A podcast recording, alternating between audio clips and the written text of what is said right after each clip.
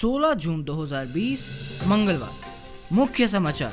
प्रधानमंत्री नरेंद्र मोदी आज और कल सभी राज्यों और केंद्र शासित प्रदेशों में मुख्यमंत्रियों से संवाद करेंगे। गृह मंत्री अमित शाह ने कहा, सरकार दिल्ली में कोरोना संक्रमण को रोकने के लिए सभी आवश्यक कदम उठाएगी। आईसीएमआर से नियंत्रण क्षेत्र में कोविड 19 की तेज़ी से जाँच के लिए रैपिड एंटीजन टेस्ट व किट के साथ R T P C R test के उपयोग की सिफारिश की। भारत ने पाकिस्तान से कहा कि वह इस्लामाबाद स्थित भारतीय उच्चायोग के दो कर्मियों को तत्काल उच्चायोग को सौंपे। रेलवे ने 4000 से अधिक श्रमिक विशेष रेलगाड़ियों से 60 लाख से ज़्यादा प्रवासियों को उनके गृह राज्य पहुँचाया। राष्ट्रीय खबरें।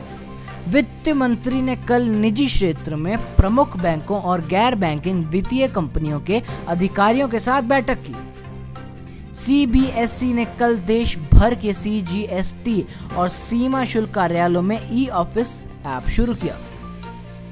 सीबीआई ने ऑनलाइन अग्रिम भुगतान घोटालों और नकली सैनिटाइजर बनाने में मेथनॉल के उपयोग के बारे में देश की पुलिस को अलर्ट जारी किया।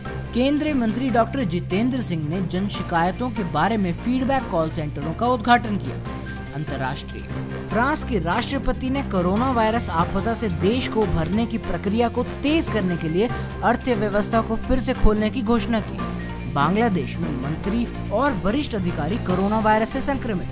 मध्य प्रदेश सरकार ने कोविड 19 के कारण स्नातक और स्नातकोत्तर परीक्षाएँ स्थगित की। कर्नाटक सरकार कोविड 19 संक्रमण के संभावित रूप से प्रभावित होने वाले लोगों का सर्वेक्षण करने के लिए 8000 कार्यबल गठित करेगी। महाराष्ट्र सरकार कोरोना वायरस को रोकने के साथ ही अर्थव्यवस्था को पटरी पर लाने में कोई कसर नहीं छोड़ रही है। जम्मू कश्मीर के पुलिस महानिदेशक ने कहा, पाकिस्तान प्रशिक्षित आतंकवादियों को भारतीय क्षेत्र में भेजने की कोशिश कर रहा है। दिल्ली के स्वास्थ्य मंत्री ने कहा, कोरोना से लड़ने के लिए केंद्र और दिल्ली सरकार मिलकर काम करेंगी।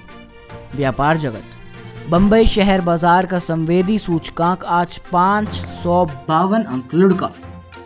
केंद्र ने विशिष्ट नैदानिक किटों जैसे उपकरणों के निर्यात पर पाबंदी का निर्णय लिया। अगर आपको हरियाणा मीडिया की ये न्यूज़ पसंद आई हो तो सब्सक्राइब करें हमारे चैनल को और बेल आइकन भी दबाएँ ताकि हमारी कोई भी नोटिफिकेशन आप मिस ना करें। धन्यवाद।